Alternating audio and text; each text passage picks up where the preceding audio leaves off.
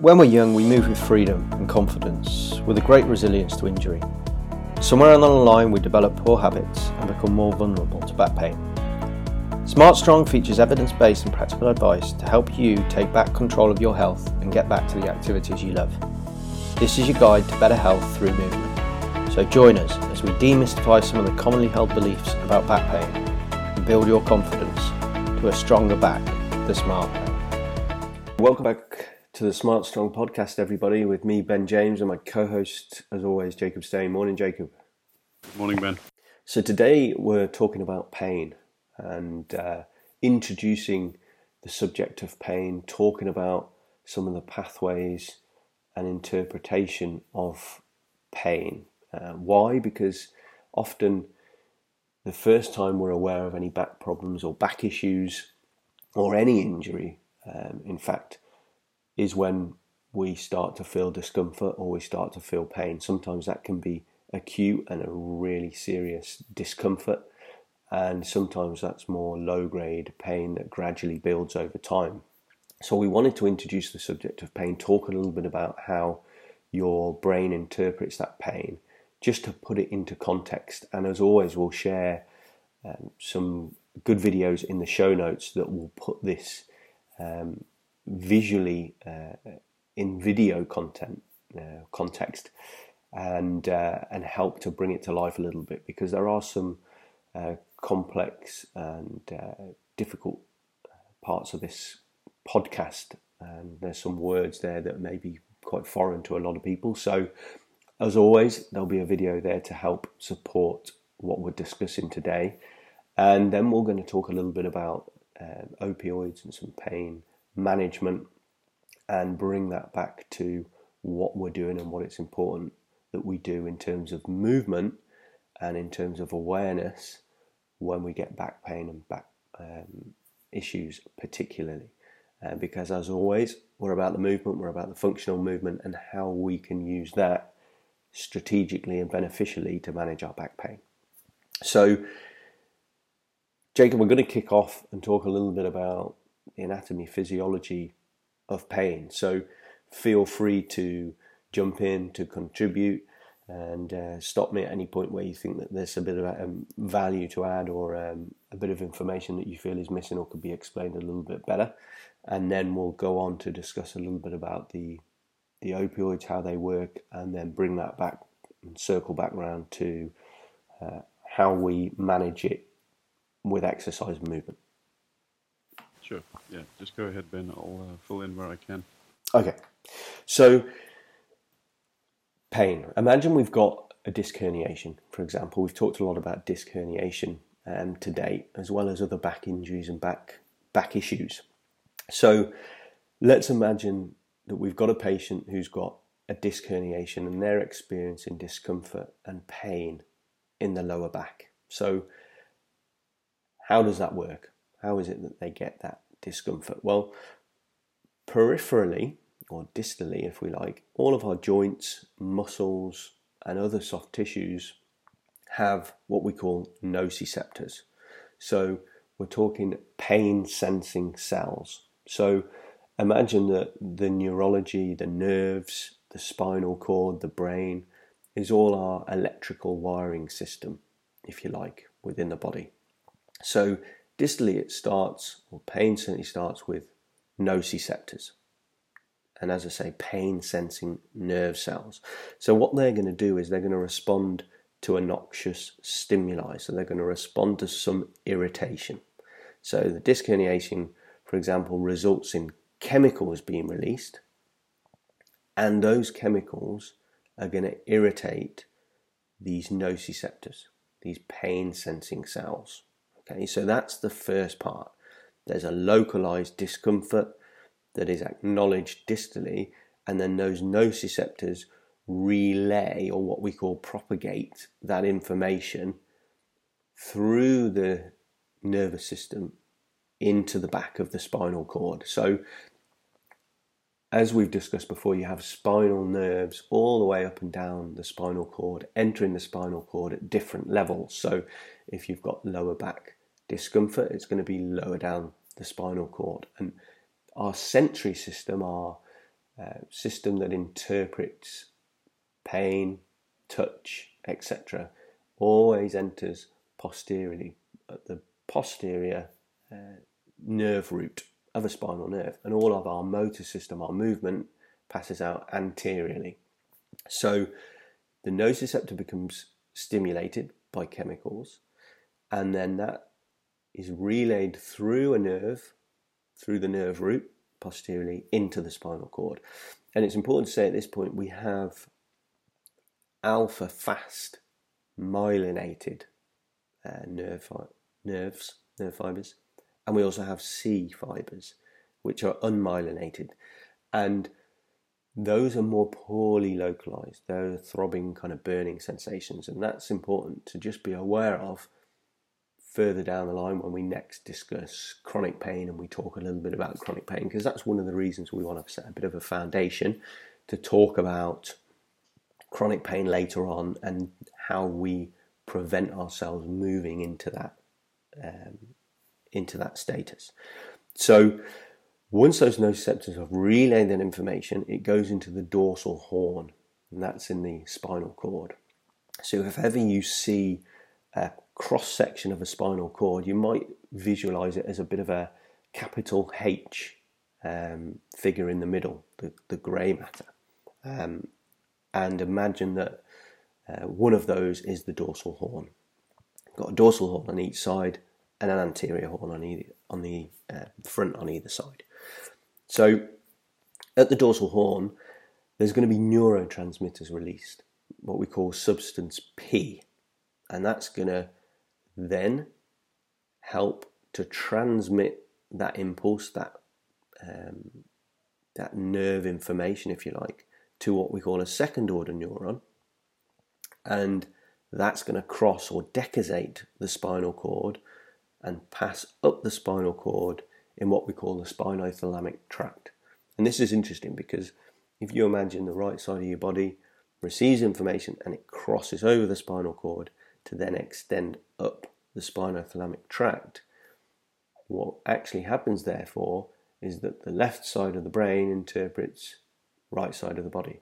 So pain on the right side of your body is interpreted by the left side of the brain, which interesting fact for the day. So once that information is transmitted up the spinothalamic tract in this second order neuron, it's going to reach the relay station, which is the thalamus. And the thalamus is in the brain. And from there, there's going to be a third order neuron. And that third order neuron relays the information to a specific area in the brain. And the specific area in the brain is we've got what we call uh, a homunculus, which again, when you look at the video, you'll see and that's where the the different areas of the bodies are represented within the brain. So the lower back is going to have a specific area, so that neuron, if we're talking back pain, is going to go up to that part of the brain. Brain interprets, we've got low back pain.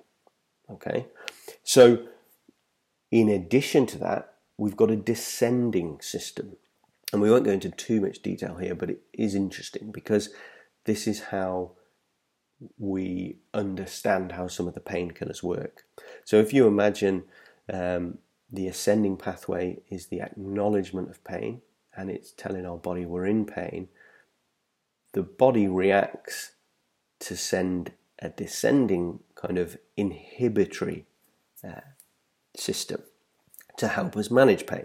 So the, it, what it does is it helps in a number of ways. So there's a descending pathway that inhibits that first order neuron. So, where we said that that first bit of information enters at the posterior part of the spinal cord, at the dorsal horn, so at the first order and second order neuron synapse, where those where those that chemical is released and that information is interpreted to relay it up the spinal cord, will our bodies will release serotonin and noradrenaline.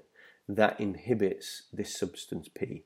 So where we said that nociceptor is activated, information passes into the dorsal horn, and when it reaches that synapse, it releases a chemical called substance P, which transmits to the second order neuron and up. So the descending pathway is inhibiting that release of substance P by releasing serotonin and noradrenaline. And if you imagine that you've probably all heard of adrenaline and the fight or flight, we reduce, we release adrenaline. So this is another example of how that adrenaline can work within the body. Another um, element of this pain inhibiting pathway is the release of serotonin and noradrenaline also stimulates the interneuron. So there's an interneuron that uh, releases enkephalin or opioid.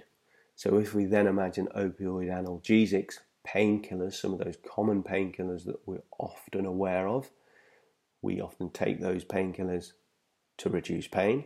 So the way they work is between that interneuron, so they're helping to manage that ascending pain pathway.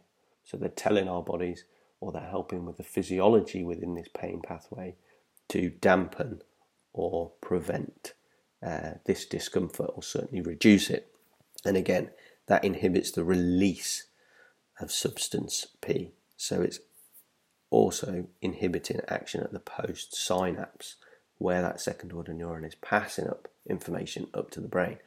So that's a basic overview of the anatomy physiology of how pain works and how our brains interpret it, and a little bit of an introductory bit of information about how painkillers can help manage it.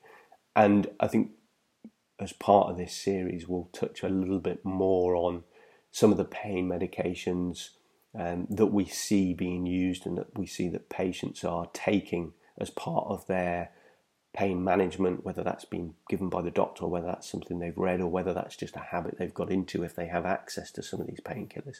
Because it's quite a complex subject. There's a lot of medications out there and used in different ways. But for us, it's it's important to recognize how these medications can work, how they can help within this pain pathway. But the big question at this point is should we be taking painkillers to influence this pain pathway because it's there for a reason, or should we not be taking painkillers? And should we just be focusing on, well, what's the underlying problem? And clearly, as you'll be aware, our big concern and our big focus is on what's the underlying problem and what are we doing to take away that initial irritation? Because that irritation is there to make us aware of the problem. So once we're aware of the problem what are we going to do about it? So jacob on that note painkillers um, we talked a little bit just before um, we started this show about painkillers and we're not saying as some people might often think of alternative medicine and uh, alternative medical practitioners, we're not saying that all pain medications are bad and it's a bad idea. What we're saying, we've got to use them in the right way. Yeah, I'm, we, we're definitely not saying it's all a bad idea, but we are definitely saying that, as you explained, we should consider how we go about uh, this topic, and especially when we're in pain, what we what we do to alleviate the pain. I think the trap for people is that they they often end up taking they have a busy schedule and they want to carry on with their busy schedule. They have children, they have they have duties, they have things to do, and in order to do so, they they do not consider what we just discussed. They go for an easy solution, which is actually just uh, popping a painkiller and carrying on with what they should be doing. And you know, quite often the, the pain will go away. But there's also a good chance it will come back. And depending on how busy they are, it will not only come back, it might even get worse. And what we're saying is, we're saying, you know, maybe take a moment, stand still, look at what's causing the pain. Uh, if there's a recurring problem, usually at the same site, then you're more likely to actually experience a real problem in the future. We know that if we don't fix that problem, it's going to most likely build up to something that becomes a real problem later. Yeah, and I think is as always the case, or I, I say always the case, you will often see um, patients that will come in and they'll already be taking some pain medications. And if you delve into the history there, and ask them a few questions, that pain may have been there a while and they've been taking painkillers a while, and often the story is they're no longer wor- working.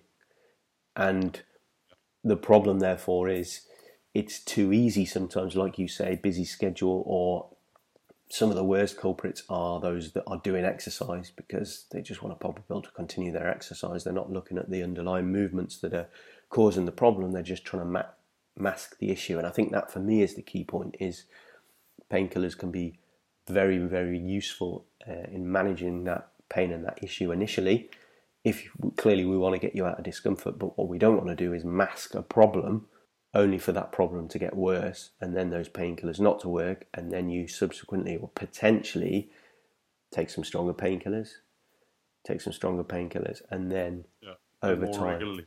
and more regularly because of the potential side effects that they can have, which is obviously another show in itself, but mainly because we want to look at that underlying problem. So, what we're saying is, by all means, take advantage in the short term at the early stages of a problem, but probably more so if it's acute. If we're starting to notice a little twinge and discomfort, generally we're not going to need pain medications for that low grade discomfort. That's the point where we want to be searching for a solution to the underlying problem. Don't wait. Yes, yes, that's it. And um, yeah, I think it comes back to the responsibility. You know, you want to take responsibility, and by taking a painkiller, you're just you're just avoiding that responsibility. Yes. Um, yeah, and and we, then we haven't even started talking about what what we're actually missing out on when we take this painkiller, especially if we take a uh, non-steroidal anti-inflammatory drug, an NSAID. We we're actually interfering with the ability of the body to heal the problem, and what we quite often see is we see people taking or having been been recommended to take a high dose, say the maximum dose of uh, uh, ibuprofen or NSAIDs a day for two weeks consecutive every day. And then you have a massive interference in the actual inflammatory process, which we so desperately need for that uh, that three phase process to actually heal the problem. And um, yeah, I mean, what's your opinion on that, Ben? Yeah, I think you know, like like you say, um, we the, the the pain pathway is there for a reason to help identify the problem, but we want to work to manage that pain, but we also want to respect that the body has an amazing capacity to to heal, and I think it's back to education and it's back to understanding, and it's back to where we go for our advice as well. Because you know it's it's all too easy. And and I say too easy sometimes I think it's it's all people know to do is I'm in discomfort all of a sudden. That's not normal. I'm going to take some pain medication. So people aren't doing it always for the wrong reasons um, but the actions a, cult, a cultural thing. yeah, and I often have this conversation with um, friends, with patients, that we've grown up with a, with a medical system that's been fantastic in terms of solving bacterial, uh, viral infections. You know, the antibiotics and the invention of the antibiotics was a huge um, leap forward for us you know, from a health point of view, you know, in terms of um, longevity and, and saving lives.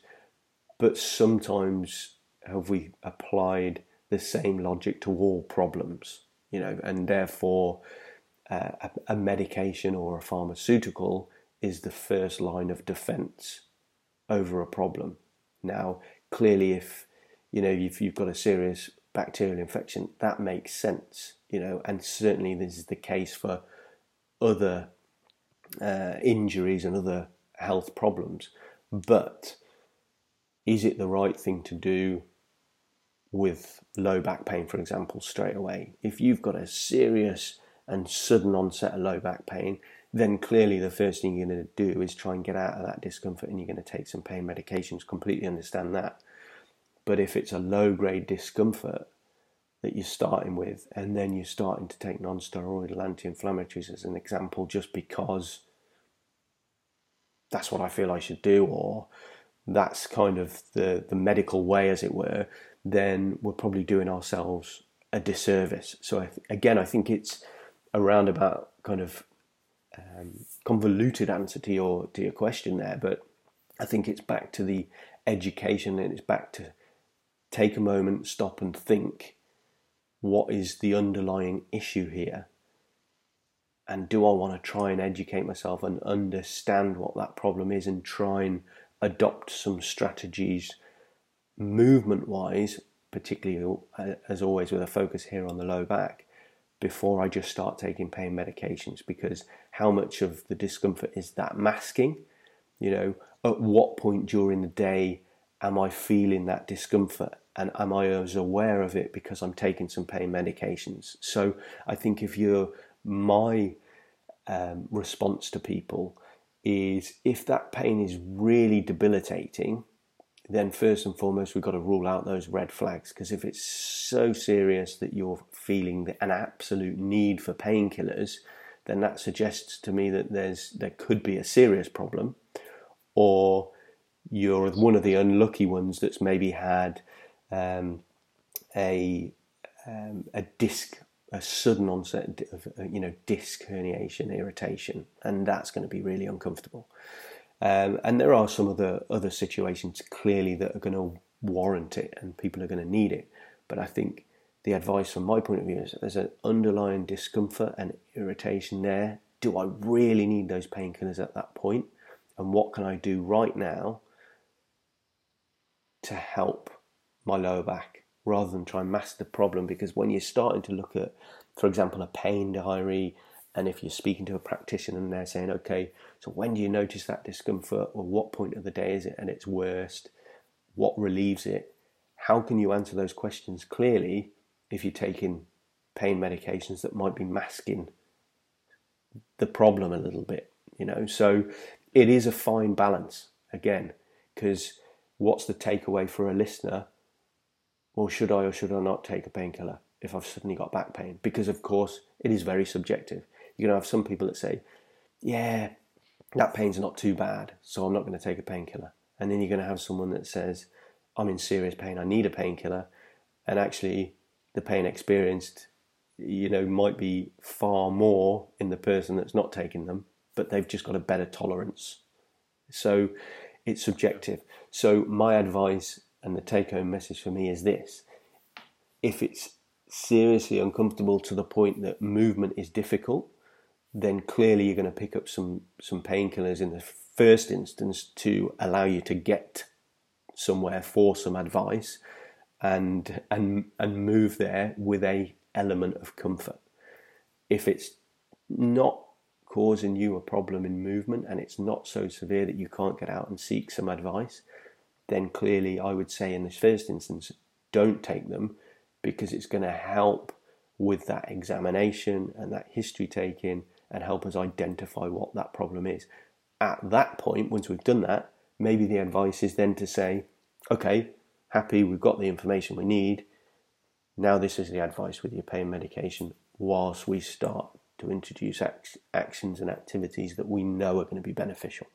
Yeah, and I, and I think once you, well, yeah, once you take the, once you understand, back to the educational part, once you understand that the the painkillers are actually interfering with the healing process. Number one, maybe by disguising the pain trigger, so you'd be doing something you shouldn't be doing. You know, if you go through a day and you're very busy with your body, sitting or driving, and for your job, you know, you name it, and some of these things would cause you pain, and you take painkillers, and you just carry on actually uh, aggravating the tissue even more when that tissue needs rest. That tissue is asking you for uh, a recovery uh, moment. And that's the, the first one. Second one being the fact that we actually, if and we'd actually interfere with the, the, the, actual healing process. And I think once you understand that from an educational point of view, you you can take responsibility and you'd understand that you, like you mentioned, you'd have to now find a way, find a strategy to refrain from the pain triggers, find a way to actually uh, allow your body, whether it's with uh, relaxation techniques or uh, also maybe even paying attention to a, better uh, food diet strategy. You know, then you'd understand that the whole thing. It's you're looking at a big picture. It's removing the painkillers, it's removing the NSAIDs that's going to interfere with the healing process, taking the step to allow the the, the, the tissue recovery. Uh, if you have to and you're not really paying attention to your diet, it's a huge aspect of your uh, rec- what we're really looking at, uh, as we said, we're speaking about more the acute situation when it comes to pain at the moment, is that the, the body uh, goes in there and did inflammation. In other words, what you would feel as pain. Uh, restore the situation. But uh, if you're not allowing your body through the right diet, through, pay, through paying attention to the pain triggers, then you're actually you're going to most likely allow that acute pain to become a chronic situation. Yes, yes, and that's obviously something that we'll come on to a little bit more in the in the following podcast, um, and discuss the chronic pain uh, and the how we we get into that situation rather than go into that in too much detail. But I think again, back to one of the points of this podcast um, in terms of introducing pain, but also that is one of the key goals is not to move into chronic pain because that's when things become a little bit more difficult to manage. So I think if you're listening and you're taking painkillers on a regular basis, you know that's where we want to start to say, well, okay, let's look at these movement patterns. Let's look at these the underlying things we're doing on a daily basis. Let's look at that pain diary. Let's start to try and move away from those NSAIDs pretty quickly or those painkillers pretty quickly, or certainly reduce the amount that's being taken um, so that we're becoming conscious of that discomfort and we're, we're almost tuning into it. Almost the message is almost to embrace the pain. It's there for a reason the body is giving you signs that there's a problem. So be comfortable with the fact that you're aware of it. Let's now start to manage it through movement advice and through dietary advice as well, which again will be will be another podcast within this kind of episode um, or series, should I say, of pain. But start to be aware of it and be comfortable with it, but be uncomfortable with it that there's a problem that needs solving. I think if you view it like that and you almost embrace it a little bit, then you're much more likely to take control of it and you take ownership of that pain. You control the pain, don't let the pain control you. And I think, again, if you take some of the advice that we're giving on the website and the podcasts, then I think that's one of the first and the most important things. It's the lack of knowledge and the frustration people have that there's a pain, there's a discomfort. What do I do about it? I take some painkillers. Oh no, the pain's still there. What am I doing wrong? Oh my god, I now need more painkillers because I'm I've got back pain and I've always got back pain. There's always a solution, as we said at the very beginning of of um, launching the podcast. There's always a solution to back pain. There's always a cause of back pain. So embrace that discomfort, embrace that pain, and as long as we can rule out any red flags or any underlying infections or other things that will need medical intervention, and we know that the majority of back issues are mechanical, let's start to take control and look at the movements, the bracing, the postures that we adopt, the breaks that we give ourselves on a daily basis, the walking routines, that are all going to help the underlying tissues to be at ease, as in take away that irritation, take away that discomfort. In doing that over a period of time, and that in some cases may be days, in some cases may be weeks, it will vary, But by taking away those aggravating factors, then those nociceptors, those pain um, interpreting fibers, shall we say, will not be activated, and then gradually you'll notice that you're not in pain and you're not in discomfort. So it's back to, as always, Jacob, the bracing and the um, exercises we can be doing in terms of relaxation. Yes, the, re- the relaxation exercises. Wanted to say how important that is because uh, people don't realize this.